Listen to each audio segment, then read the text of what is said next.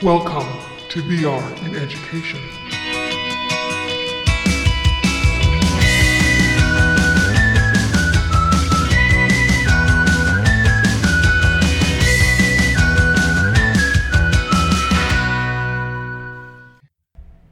Hello, everyone. Welcome to another exciting episode of VR in Education. Over the last few podcasts, I've endeavored to try and shed some light on the development and creation side of VR. In particular, I really wanted to unpack various developer platforms and then get feedback from industry experts and people on the ground regarding what the efficacy and fit might be for various student groups. So, today on the show, we're so fortunate to have David Bass Clark. David is the director of VR AR research and development at Unity College in Maine, USA. And he works intimately with various types of programs and has a deep understanding of how VR creation aligns with student learning. David and I actually met earlier on where we connected through LinkedIn, and he was telling me some great stories about how Unity College is using VR for best use case scenarios. For example, uh, I'm sure that he'll weave this into our story today, and that is how they use rabbit hunting in VR to help count the number of rabbits in a local ecosystem. More on that later, but welcome to the show, David. Yeah, so nice to be here. Thank you so much for having me. You know, David, I, this is a pretty standard question uh, most audience audiences sorry are interested in. What got you interested in vr in the first place? Oh i like that question. I've probably similar although not a, so many people. I put one on i put a headset on i guess in 2013 i think it was a vive. And uh, after i put it on and kind of experienced a fully immersive six degrees of freedom experience i was just hooked uh, like many people. And i thought you know I don't know exactly how or when, but I know that this is going to become a major part of our lives. And then it was fun, I think, to see sort of the the pop culture references and it sort of become more mainstream uh, with the uh, Ready Player One movie, you know, things like that, that everyone got very excited about and started to imagine. And what gets me jazzed to kind of why I'm still in it is that I think it can be used as a force for for good in all kinds of you know healthcare therapies training um, engaging learning. I just think it has a lot of a lot of untapped potential that we haven't fully embraced or discovered yet but we're working on it as humanity. Well said yes. You know i want to start with building a vr world or often called world building which you know, for teachers might be a great place to start, especially if they're new to VR creation and they're hoping to get their students uh, involved. The, the, beauty of world building might be that it uh, lacks interactivity, which makes it a little simpler for students to get started. So, although I've kind of unpacked it a little bit already, to you, what is world building and how do you see it being used in education? Yeah. So, I mean, interestingly, I think there's a distinction here that's uh, somewhat important to draw, which is, you know, people throw around the world VR, the word VR and immersive and XR. Maybe people have heard extended reality and um, mixed reality, you know, and I think at the end of the day, one of the things that in education we have to think of, and teachers know this, is, you know, UDL and um, how are we going to make this accessible? How are we going to ensure that as many people as possible have access to this. And so, one thing I think it's important for teachers, and it doesn't quite address your question, but I'll get there. What is world building? But it doesn't have to technically fall in the realm of VR to be a three dimensional world. Um, and I think that's a place to start. And you don't need to do a flat screen. In other words, on a Mac, on a PC, on a web browser, you don't need anything other than some open source software and the gumption to kind of do it. Um, and there's a bunch of great learning. And what's neat about it is when you're building these three dimensional worlds that people can experience, yes, on a computer, but also in many cases on a full virtual reality um, headset, that costs money, obviously, you you have access to both of those sometimes within the same tool set and you're building the same type of skills the skills that we need to that uh, to teach our students to develop and you know have careers for example in this are very very similar skills uh, in the flat screen 3d development world which we would traditionally know as like games right? Game development or 3d simulation development. They're very similar to the ones in vr they're not the same. There are some additional or kind of adjusted skills but but they're very very similar and that is is a really nice place to start. So world building. Um, I don't know the exact definition. That's beyond perhaps my expertise. But yeah, building these worlds, as you pointed out, that have a little bit of a lower level of interactivity. And so there's a kind of a suite of tools that we might go through. Um, but as you get more complex in the tool set, you get more customization and interactivity and uh, level of detail that you can put into an experience. And so I'm not, I'm sure we're going to talk about it, but you know, Hubs is a good example of a, a semi open source platform that is very limited in some ways in what it can do, but for that reason is a great entry point for a lot of people made by Mozilla, the Mozilla Foundation. Uh, what you said just briefly, I'm, i want to unpack this as well. Um, yeah. I often get this question. Well, why why spend the money or why get my program into VR if I can just build it on a 2D screen? And mm-hmm. I know many of us understand this, but maybe to, to let the audience know, you know, is there a difference then? Why not just buy computers and set up a computer lab and allow my students at my school to build worlds, mm-hmm. 3D spaces for people to meet up and, and learn and experience in? In a flat 2D computer. Right. Yeah. Why, so, and uh, phrased another way, why didn't Second Life take off? mm. so, for those not not familiar, sort of pre-official VR days, although there have been many resurgences of VR over the last thirty years, but um, you know, Second Life. I'm not. I'm. I should brush up on that. I'm not even sure, but many years ago, I can't remember. Do you remember the exact year that Second I Life was created? Yeah, decades, I would say, or at least a decade and a half, you know, we had this virtual world and it was flat screen. And there's a lot of theories about why it didn't work. Um, but without getting or didn't work is not a not a fair assumption. But why it didn't go mainstream and kind of become larger and larger, and it's still used today. Second Life is still in use, but um, but I think there's a fundamental difference if you've never been for anyone that's listening to this that hasn't ever actually done fully immersive VR. When I say that, I mean things like Oculus, Quest, uh, HTC Vive.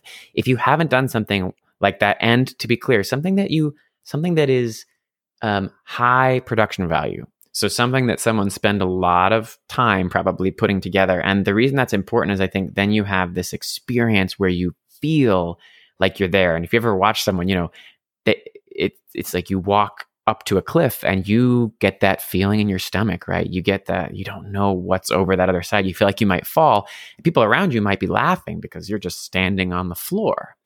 But this sense of really transporting someone to another time and place and tr- tricking our brains is an important sense, I think. And that's where things like therapy come into play. Like, what could this be used to treat PTSD? Can this be used to um, in healthcare? Can this be used in education in a way that engages students?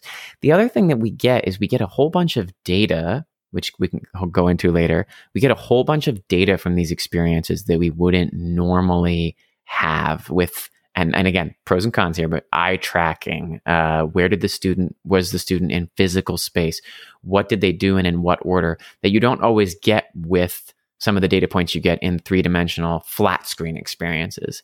Um, but just to turn around your question at the and last thing I'll say is this because I can talk forever about this. I I don't think it has to be binary. Kind of what I, I don't think it has to be. You know, I think it would be a, a wise decision to say we already have computer labs. You're not you don't need to build a computer lab for this in many places.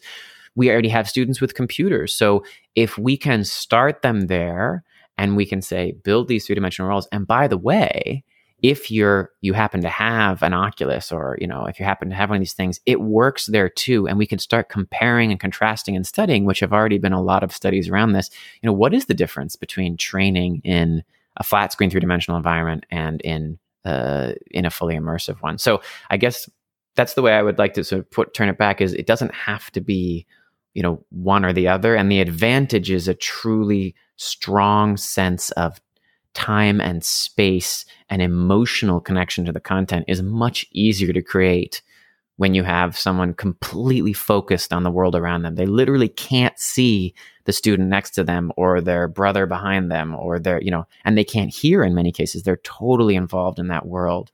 So that has some advantages, obviously. I think Minecraft earlier on on the computer really in education anyway set the stage for the fact that there is efficacy for people, students especially, to start to use their brain for 3D spatial learning and build worlds because again yes. in schools i think many teachers are familiar with the program minecraft right. but since then there have been a host of other vr platforms already made and designed that people can build their own space students could alter an existing space and modify it maybe to a certain theme mm-hmm. or maybe as a museum to showcase their work where people come into this space and they can hang up maybe some of their posters of a project they did. These VR spaces, some of them I'm going to list are things like Rec Room, or mm-hmm. another one that is quite popular right now and ready made, easy for teachers to get into might be AltSpace VR, mm-hmm. or one that I use uh, prevalently and I actually teach in is Engage. And then you also mentioned Mozilla Hubs. Mm. All, all these platforms, as I said before, really lower the barrier for students and teachers because they allow them to create in these platforms with very little understanding of anything related to coding or developing your own assets. You know, right. walk us through maybe how someone would create something within one of these platforms.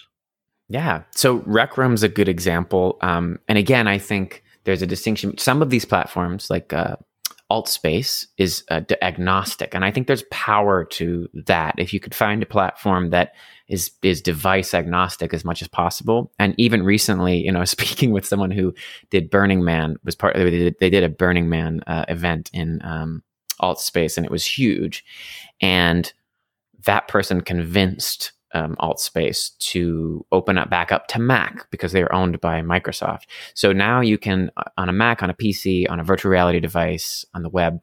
Uh, well, I don't know if on the web, but you can you can access this by via many clients. I think that's powerful. Another distinction, but and again, just high level, is whether or not you're authoring these experiences from within a VR device or on a flat screen. In some cases, you're building in flat screen, but then experiencing in VR in cases you're building in VR and experiencing in VR. But those are things to think about. And if you're if this is confusing to someone who's never heard this, I think as you hear about this and delve into more, you'll understand the differences there.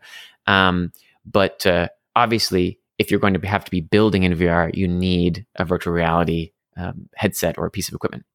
So with Rec Room, um, again, no coding, like you said, required. Many of these, you basically pick uh, a base sort of room. And again, actually, Craig, you might be uh, more uh, up on this than I am because I I don't actively create in Rec Room. But from what I last remembered creating in Rec Room, you sort of pick rooms. They have templates, and then you place objects in virtual reality. So you're able to um, um, add in different uh, objects, move them around, kind of change the landscape around you. And then Rec Room also has um, a really interesting social gaming sort of component.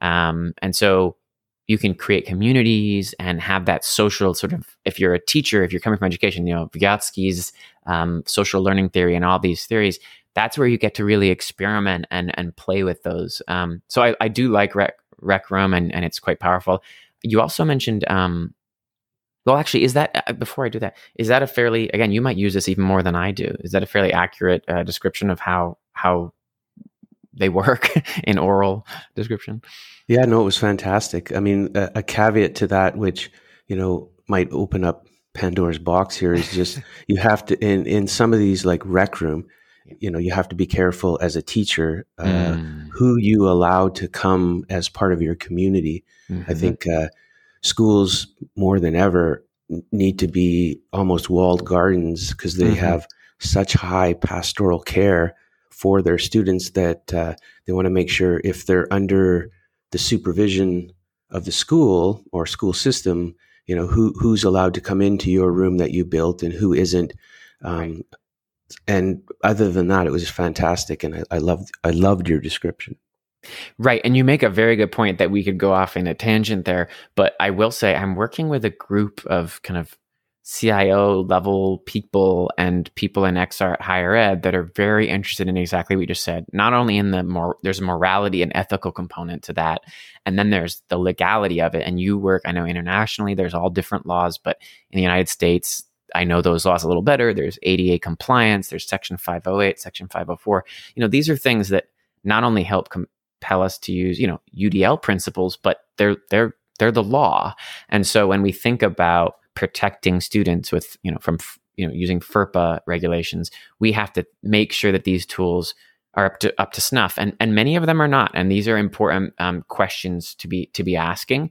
Unfortunately, at this point in time, I think there are way more questions than answers in this space of privacy and data protection and um, which tools are exactly. But I, I, will say, you know, some tools are taking this very, very seriously. And as you said, very important to have a private, like I think it's called a private lounge or used to be called a private lounge in Rec Room. You know, being able to keep it private and not allow new people in is is really important if there is that social component. For that reason, we mainly produce items that are individual at Unity College. So we build um, experiences students can experience on their own time, not social. So they have a highly interactive three dimensional component. You mentioned the rabbits.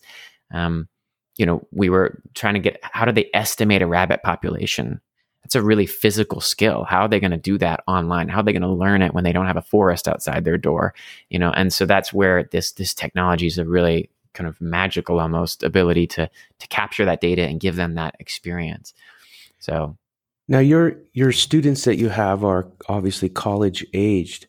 So do you kind of do you jump up the ladder so to speak and when they build say a forest where you can help out ecology or biology and do more accurate counts on rabbits when they build that forest do they hop into something a lot more advanced or is it literally just drag and drop assets that that you might do in a more simplistic program, a template type program like AltSpace or Rec Room or Mozilla Hubs.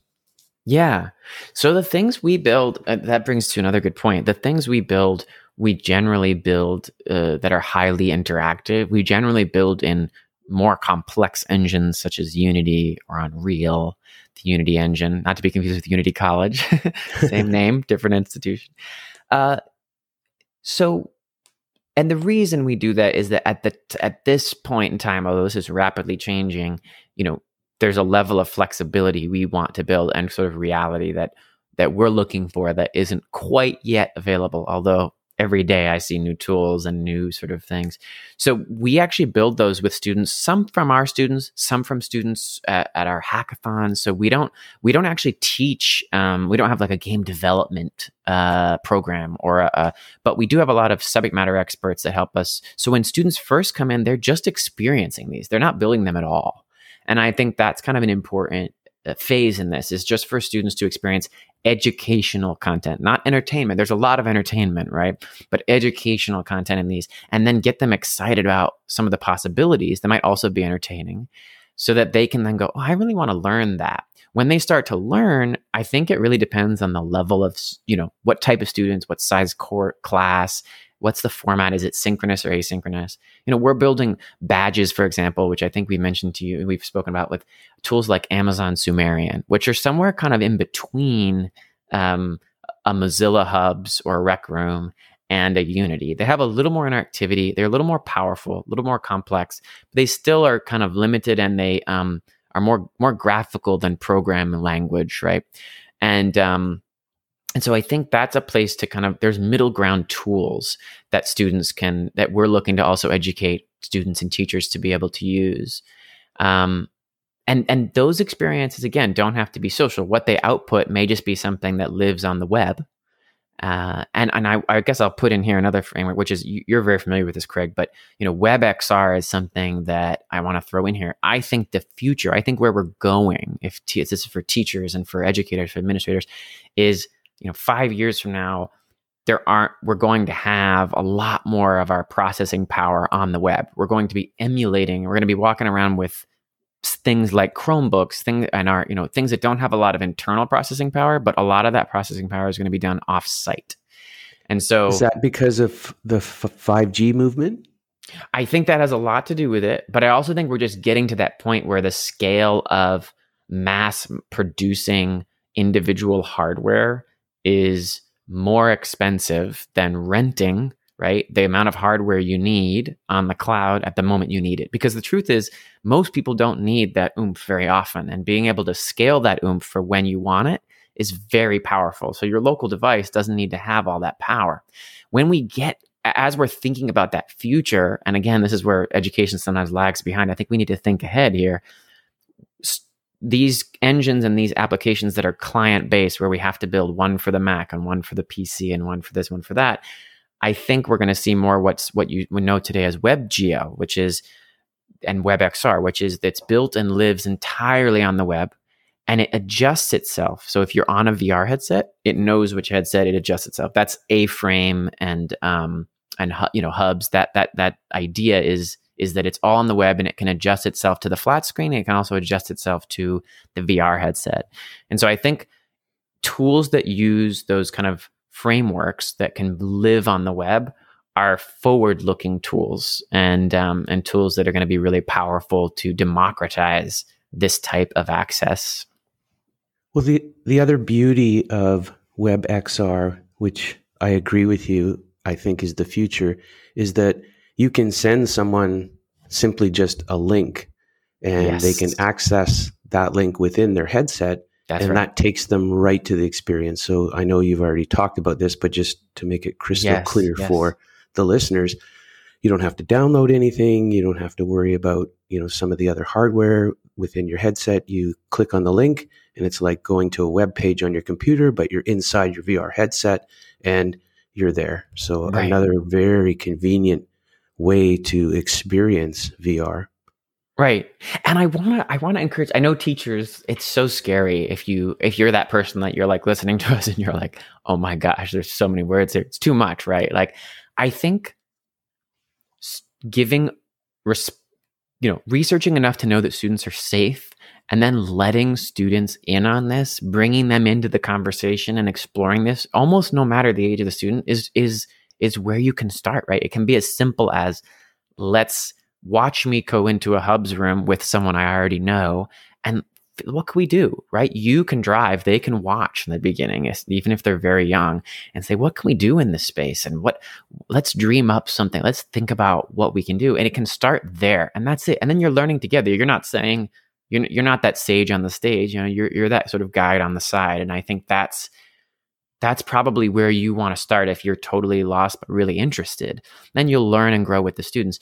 If you're a little farther along, you know, you can get into some of these like picking the right tool and building your own worlds, having students build their worlds. But I just don't want people to be scared away by um, you don't have to do a whole unit, you know, you don't have to do a whole a whole um, event to, to, to jump into this and experiment and and open this up to the students themselves. Because you, you know we did a hackathon. In 24 hours we had students from all over the united states come and they just didn't sleep and built stuff we just couldn't have, would never have thought of right? They're, they're applying these ideas that we don't, don't think about often because they've they're these digital natives that are in just a whole different world than than many of us grew up in. Although nowadays a lot of teachers are digital natives too but mm-hmm. well it's funny you know there's all sorts of cliches with what you're the point you're trying to get across one is you know walk before you run or right don't don't dive into the deep end start at the right. shallow end but right. you know more to my point the best metaphor i think might be to don't even fill up the pool with water jump into the empty pool grab the hose and let the water run yeah. as you and the students are inside that swimming pool. Right. I think teachers do need to realize that, you know, things are changing and evolving, evolving all the time. And it's okay to be, you know, behind or maybe a little bit ahead or sometimes behind again the the the knowledge chasm that technology often has for people. Yeah, and I mean, I just love. I get so excited and like nodding my head. Nobody can see me, but um, but I think it's you know oh, and now we're getting a little beyond VR, but I think it's so applicable here. Opening that level of vulnerability up and saying, almost like making a game of it, like, oops, bug alert, you know, like this, oops, something broke. Man, this worked last week and this week. That's exactly the skill, the technology attitude, the technology uh, experience that students are constantly having already in their own lives and are going to have more and more of. And so being able to, as a as a class, as a group, say, okay, how, what do we do when we get this? Like, how do we think about fixing this? How do we do we have alternatives? Those are that is the learning, right? That is that is what programmers do all day long. They Google things, right? They Google it and they figure it out and they reach out to their communities and they break things and they fix things. And so I think that is the mentality you want. And or you know what? Become an expert at one little thing. Like there's this thing called Z fighting. I don't know. Are you familiar with that, Craig? I am not, David. No, I've never heard of it. So, like, this is a, a little bit dip deep, right? But Z fighting is this idea that um, the axes of different, uh, being able to find out where something is in three dimensional space is sometimes very difficult. I don't know if you experienced this before, but you get in from one angle and you think the dog is here, but actually you turn around and it's floating three feet above where you thought it was because you're at a different angle. And so we come up with these really interesting challenges of design in 3D space. And this is, we can look into it later, but it's called Z fighting is a, one way to kind of conceptualize and, and mathematically find out where something is in a three dimensional plane. Now, that sounds kind of intense, but even somebody who doesn't know much about this could spend, you know, an hour, two hours kind of brushing up on this and teach this basic, relatively basic three dimensional concept to a group of students. And that's it. You just say, wow, I learned this new thing. And now I'm to, I'm to teach you about this. Now you all come and teach us something about some other way, some other problem we're having. And the cool thing about those like Z fighting is that it's, um, it's applicable across any tool, right? It doesn't matter what tool you're using, you're to have this same problem. And I think those are the skills we want to teach our students because it's it's it's platform agnostic. Doesn't matter where the technology goes, we're still to have this this challenge. So those are I think the skills that are really important to once you get into that second level maybe you can teach without being an expert in all things user experience in 3D. Let's get into skill building a little bit more. So, yeah. you know, we set the stage for beginning teachers thinking, okay, you know, maybe pre-made or pre-packaged word world building might be a place to start where they're using, you know, shapes like blocks and cubes and cones to try and allow students to build a three-dimensional world, but maybe it's not very interactive, so they're not picking things up. There's no physics yet involved. But then they get that sort of down and they've got amazing worlds built in maybe Mozilla hubs right. or some of these other prepackaged. And now they're ready for the stage where, wait a minute, now I want my kids to be able to learn how to roll a ball in this world or mm. grab an object and be able to throw it, which brings us to some more sophisticated programs because these ready made cookie cutter ones we mentioned earlier don't mm. allow students to do that. Yeah. So I just want to list a few of them. Some of them you've already talked about before, and maybe unpack that a little more for teachers who are new to this to see where they might go next. So making things, objects, and people move around and providing physics obviously requires higher levels of investigation and sophistication. One of them, which I've actually dived myself into that you mentioned, is a, a platform called A Frame. So in A Frame, it's WebXR, which means it can live on the web. It has a link. Do you want to talk a little bit more about one of the questions that teachers obviously get really scared about is coding? Should mm. I be or do I have to be teaching coding to my students? Let's start with that actually mm-hmm. to code to code david or not to code is it is it essential is it something when you know you think about computer studies that is going by the wayside or is it mm. still a very important skill that's actually a t- I wish i had a better answer for that to be totally honest i think i w- i've my evolving in my sense of that every day.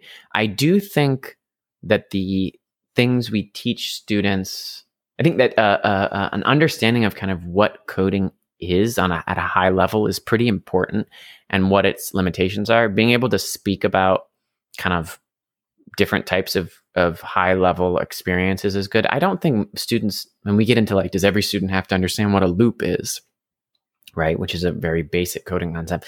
I would think no, and the reason I say that is that we're getting to a point where um you know, visual scripting, right, is is is a, a loop without learning the context of the numbers and letters that go behind a loop. And that's things like scratch which a lot of teachers are are familiar with right? Like taking puzzle pieces that are programming language at a meta level and being able to manipulate them. I think that's still a valuable skill but i will say we're getting we're evolving to a point where i think even that we're going to think of ways to kind of templatize and automate and build these experiences that gets easier and easier and easier that being said i just don't know when I think today it's still very important to teach those concepts, but I'm every day I learn more and more about things that make it less important, I would say. So, I, what I don't think every student needs to know is the actual, again, like uh, syntax of, you know, with A frame, you know, you get really into coding. That that is part of A frame,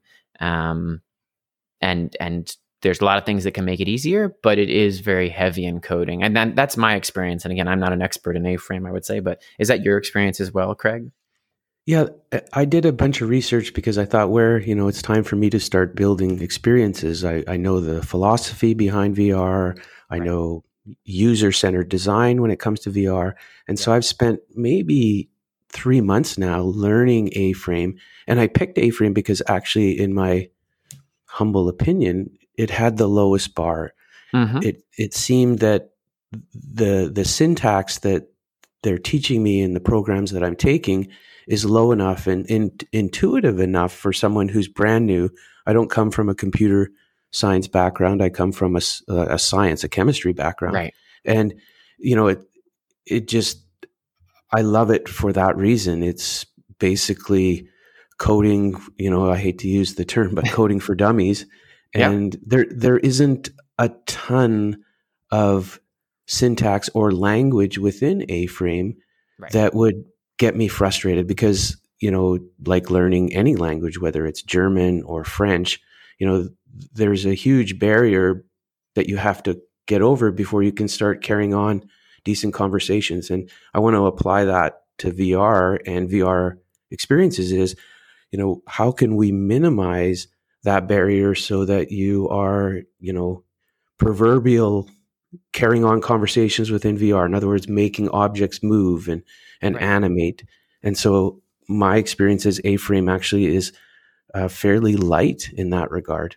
Mm-hmm. And I mean, the cool, the great thing about A-frame that you mentioned is that it's got quite a community behind it. it has a Discord and a Slack, and it has A-frame School, um, you know, so it has a lot of great free resources for teaching people. And you can take essentially code snippets, which a lot of these, yes. you know, so that you you may not understand exactly how that code snippet works, but you can apply, t- which means essentially copying and pasting pieces of code into an area and and and and have something happen in the space and reflect in the space. So, and I mean, the other great thing about A-frame is it's based upon basically, you know, an HTML uh, it's in its in its sort of structure, and so that's a super useful and not so difficult form of code in terms of the way that coding languages go. So, and I, by the way, I'm not a coder either. So, two people not not coders talking about this.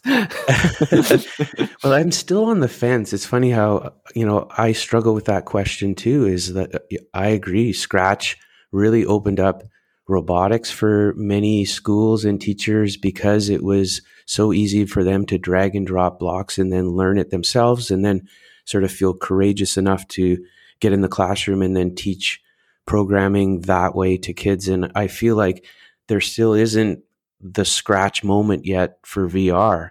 Right. I don't know, like you might have more experience than I in, in regards to that. For example, Amazon Sumerian, I, I had no idea until I talked to you earlier on a few weeks ago about this. What Mhm. is Amazon Sumerian? Is it more block-based interactivity? So Amazon Sumerian is a bit of an a bit of a unicorn. It um and by the way, I don't know. I mean, obviously, none of these com- I'm not affiliated with any of these companies officially, but um, I don't know like AWS. It's it's based on AWS. It's based on Amazon Web Services, and the powerful thing about it is that it it is able to integrate with Amazon's services for AI, Amazon's um, uh, many different services that Amazon has on its back end, and that makes it kind of an interesting, powerful th- um, thing. It's also web based, so it's it's really designed for data visualization, training simulations. Uh, it can do e-commerce and sort of things like that as well. And yeah, it can get it's it's um it can get code heavy, but you can do it all pretty much without a line of code. So it is based in um, C++, uh, which is a little bit of a heavier programming language. But again, you can get into it without without learning almost any code at all. So yeah, but it integrates with a bunch of other services, and I love that it's again web based um, and has a bit of an AI component. But it's really for res- building certain types of prototypes, I would say, and less so for just completely open ended world creation. Although you could, in theory, use it for that. The other thing is it's extremely cheap. It's not actually free. It depends on the usage, but it's nearly free and in most cases it's very, very cheap unless you have mass amounts of people using it. Another one I want to bring up is Zoe. Did I tell you about Zoe? hmm I uh, I'm hoping to get Emily Jolly on uh, my podcast Oh, in the next week or so. But Oh, feel sweet. free. Yeah. Feel no, free I mean I'll let her Yo, no, I mean I'll let her and I, I've only done a little bit with this. It's new to me as of I don't know, a few m- months ago, I want to say. But um from what I can see, they've they are one of those candidates, as you said, for kind of what is a Scratch Junior look like. Um, very very simple UX in creating VR, and you can do programming as well, but it's all um, it's all based on language. So you're just saying, you know, I if this happens, then that. Um, and so that that's a pretty powerful thing. And and I know they're a young, growing organization, but I'm really excited to see where they go. And they're really focused on education, and so that's exciting. Um, so Zoe is one. Again, that one, as far as I know, only available in headsets. Although I think they're expanding to mobile devices, I believe. And again, when I would say if we're checking off boxes here for teachers, um, they're they're looking to build a, I think already have built a plugin for Unity, um, and I think those types of companies that's you know because then you can get if you have a student or if you want to grow into that, that option is there as opposed to these completely closed systems. Altspace also, I think you can import Unity scenes, although I haven't personally done that. So let's talk about Unity, Unity for a second. Again, thinking about the other listeners and maybe the fact that they've never sort of opened up Unity to um, check it out. I have. I, I've tried some of the Unity tutorials. For example, there's one really popular one there that walks me through how to roll a ball. Mhm. And sadly, my experience was negative because I followed the tutorial and I'm, you know, I keep going back to it because I, I'm a pretty resilient person and don't want to give up. But something's wrong with the way I entered something because my ball won't roll. Mhm. So it, it just sort of speaks volumes for for me anyway, Yeah, personally, yeah. that it, it is uh, not for the faint of heart, and Right. it requires so many little detailed steps, and you know that brings up the idea that are we teaching kids to think, or are we simply just teaching kids to copy something and repeat it? Right? Mm. I I would hope that you know we want kids sure in the learning process maybe you know do as i do 1st Mhm. you know or do as i say and then go off on your own and and build your own thing or modify and then start to get creative but i feel like unity it's hard to do that second step you know you might be able to follow a tutorial they have on the website and do this next and Right, you right. know, I, I had to copy a bunch of C sharp programming, which I had no Mhm. idea what it was. Right. So if there's a mistake, I have no idea. you know right. and so that that's the issue i have with unity and maybe unreal engine which we'll talk briefly about how about you what tell me a bit about i think that's spot, thoughts no i think that's spot on i think they're maddeningly difficult programs as much as they would like to um, as much as they would maybe like not to be um, and as much as they to be honest were worse i do think that they've gotten better i think that they were even more complex that being said the, they're getting more powerful too so it, the complexity goes up as they become extremely powerful and what they can produce. But you'll, I mean, one, yes, I would say that you need a lot of resilience and you need to not be afraid of coding to really get into those engines. They do have like Unreal has something called blueprints, which again is visual scripting, very similar to like a if you if you're familiar with Scratch, it looks like that, but like much more intense, right? Much much more you can do with it. As for like Scratch for adults, right? For for adults that are really deep into it. So that makes it a little easier because to your point, you don't ever really have to look at the code and in theory those blocks help kind of uh, so that you because oftentimes more often than not when you're typing into unity it's just you press a space when you didn't shouldn't have pressed it or you press the wrong key and it's like how do you find that right so this helps uh, avoid that but and unity has an, a similar thing they're releasing or they already released. So they're they're all doing that. But I agree, it's not for the faint of heart. I just think it's a nice thing to know if you're picking a tool, especially as an administrator, that there are going to be students, particularly at the high school level, who will just figure it out. They they will you know they're sort of natural programmers. And it's nice to have that option for those students if you have a tool that works that plays nice which is where a tool like zoe and emily i don't actually know emily personally but but um but i'm i'm seeing the praises of that. I think it's great that they're starting with something so simple right? No programming needed whatsoever. And yet they're also thinking about kind of down the road or for people that want to take it to that next level. So, but I agree with you, Greg. I think you're spot on with it's very frustrating. I personally work with a lot of developers in Unity, um, but I don't do a lot of coding in Unity myself and find it to be frustrating. I do also think it's a skill, though. I think it's a skill that when you get stuck, as you said, how do you fix it? That mindset, and I know you have it, but it's like knowing the resources is part of the teaching I think that will need to happen more at the higher ed and high school level for programmers, for people that want to do this is that mentality. And they're learning it on their own right now, uh, somewhat but it'd be great for us to be teaching what kind of resources are available for when you get stuck, yeah. communities, etc. I mean, if I was to give a recommendation on this podcast, it would be to either investigate more with Zoe or, as I already alluded to, A-Frame for me has been a great place. I've I've developed my A-Frame skills quite a bit in just three short months. And so, if you're a teacher, especially in the high school, who maybe their administration is wanting them to have a computer science component linked to VR, uh, I would highly recommend A Frame. How about you? Yeah, I think, like you said, there's there's kind of a lower level without any coding where you can do social VR, what we were talking about earlier in the program. I think if you that would be a place to start if you want to do that kind of multiplayer, multiple people. But if you want to do just individual experience, and A Frame can in theory do some of that as well too. It's not that I, but but I I think that it's a much more powerful A-frame than those those lower level ones. You can make a lot more with it, and I do think it has a much better entry point than I, w- I would avoid Unity and Unreal uh, unless you're a computer science teacher or that or you want to spend a lot of your time uh, teaching students some very very powerful engines. So I think we're aligned in that way.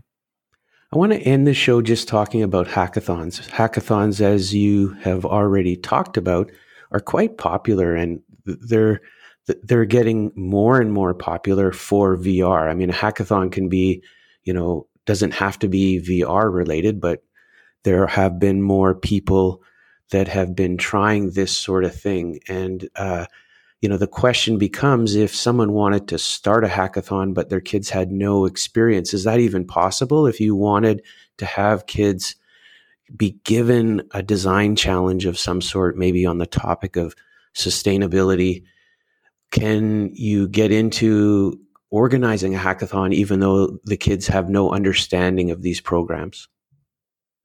So yeah, I think there's a bunch of levels of hack. You could have like a mini hackathon inside of a classroom, right? It's just kind of a mentality, uh, in my opinion, and, and and the time set aside to work on a problem together and to problem solve. I think with younger children in particular, but even with adults, you know, structure is very important, as every teacher knows, for like roles. And, you know, there's a lot of um, great online resources. Um, one of them uh, that has some nice um, uh, resources for hackathons is DevPost. I don't know if people are familiar with that, but uh, that also has kind of larger hackathons that you could take part of as a as a classroom and be a team like submit a team submit a project together. Um, and there's usually prizes there and those are sometimes put on by companies. So there's a lot of hackathons you can join particularly now from from from anywhere in the world and and be a part of and and those are great. And you can also do it in your in your own um, classroom um, i think what's important to me is that again that mentality of learning and growing and open ended. Here are the resources, and now it's competitive, right? It's kind of a it's a mindset where you get into competition with other people and you're trying to solve a problem. And so I, I love the idea. I think I will say we put on a hackathon recently, and it was more large, a little larger than just inside of our own institution, and it's a lot of work. Um, I don't want to I don't want to uh, belittle that. It is it is a serious amount of time and effort uh, if you want to have a great result. I think. But uh, that's where I would say a school kind of banding together, a few teachers banding together, uh, would probably do better. But have you done much with with hackathons, Craig? I know you are familiar I have, with them. I have judged a couple, but Mhm. I haven't uh, set any up within any of the schools that I've been at.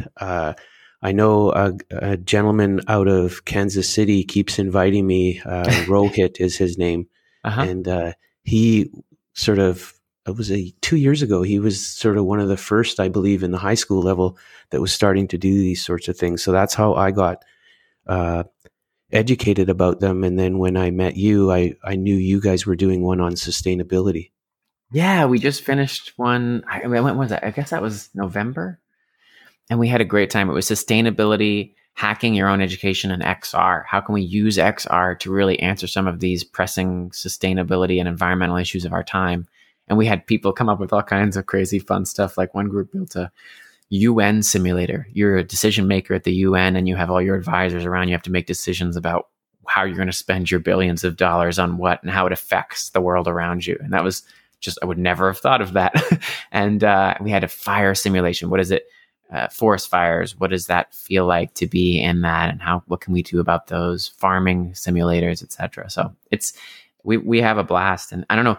I do a little shameless plug, but if people can keep up. If they just Google um, XR or extended reality Unity College, make sure the college there, they'll find our our website, and uh, we have an innovation lab, and yeah, we're always looking for for teachers at any level, educators, administrators, but also private companies. And I think that's one of the powers of the hackathon, by the way, is bringing in, you know, we had private companies sponsor some of our prizes. And, you know, this is where the power of like taking, taking, knocking down those walled gardens where they don't need to be, where when a private, I think, you know, having a, a, solving a real world problem for a company is a really interesting, uh, potentially not just monetarily lucrative, but shows the student that they have impact on things outside uh, the classroom, right? And it doesn't have to be a private company; it could be a nonprofit. You know, it could be it could be anything really. But just showing that there's there's an impact and there's a there's an application for this learning can be very powerful. Yeah, and giving them this high level of authenticity, right? I mean, often Right. we cook up assignments and projects for kids that have a, a dead end, you know, that Right. just ends up, you know, collecting digital dust. But And they know that, right? They get Yeah. that. Well said. David, I'm going to wrap things up by uh, just saying how could people get a hold of you if they're interested either just in what you're doing or I think you already alluded to the amazing stuff that you're sort of having Unity College progress through as well. Yeah, uh, email is a great way, uh, and uh, that's D as in David, B as in boy, A S S hyphen C L A R K, D Bass hyphen Clark at unity.edu. And uh, and my contact information is on the web on our websites as well. But yeah, feel free to reach out anytime. And uh, I'm just so thrilled to have to have been able to chat with you, Craig. And I can't wait till we can chat more offline. I know we have other things to catch up on. Yeah, I concur. Uh, you know, fa- fantastic conversations like this are what we need for VR to keep progressing in the educational world. So I really appreciate you taking the time to come on the show. Yeah, thank you so much. I had a great time. Awesome. Bye for now, David. All right, take care.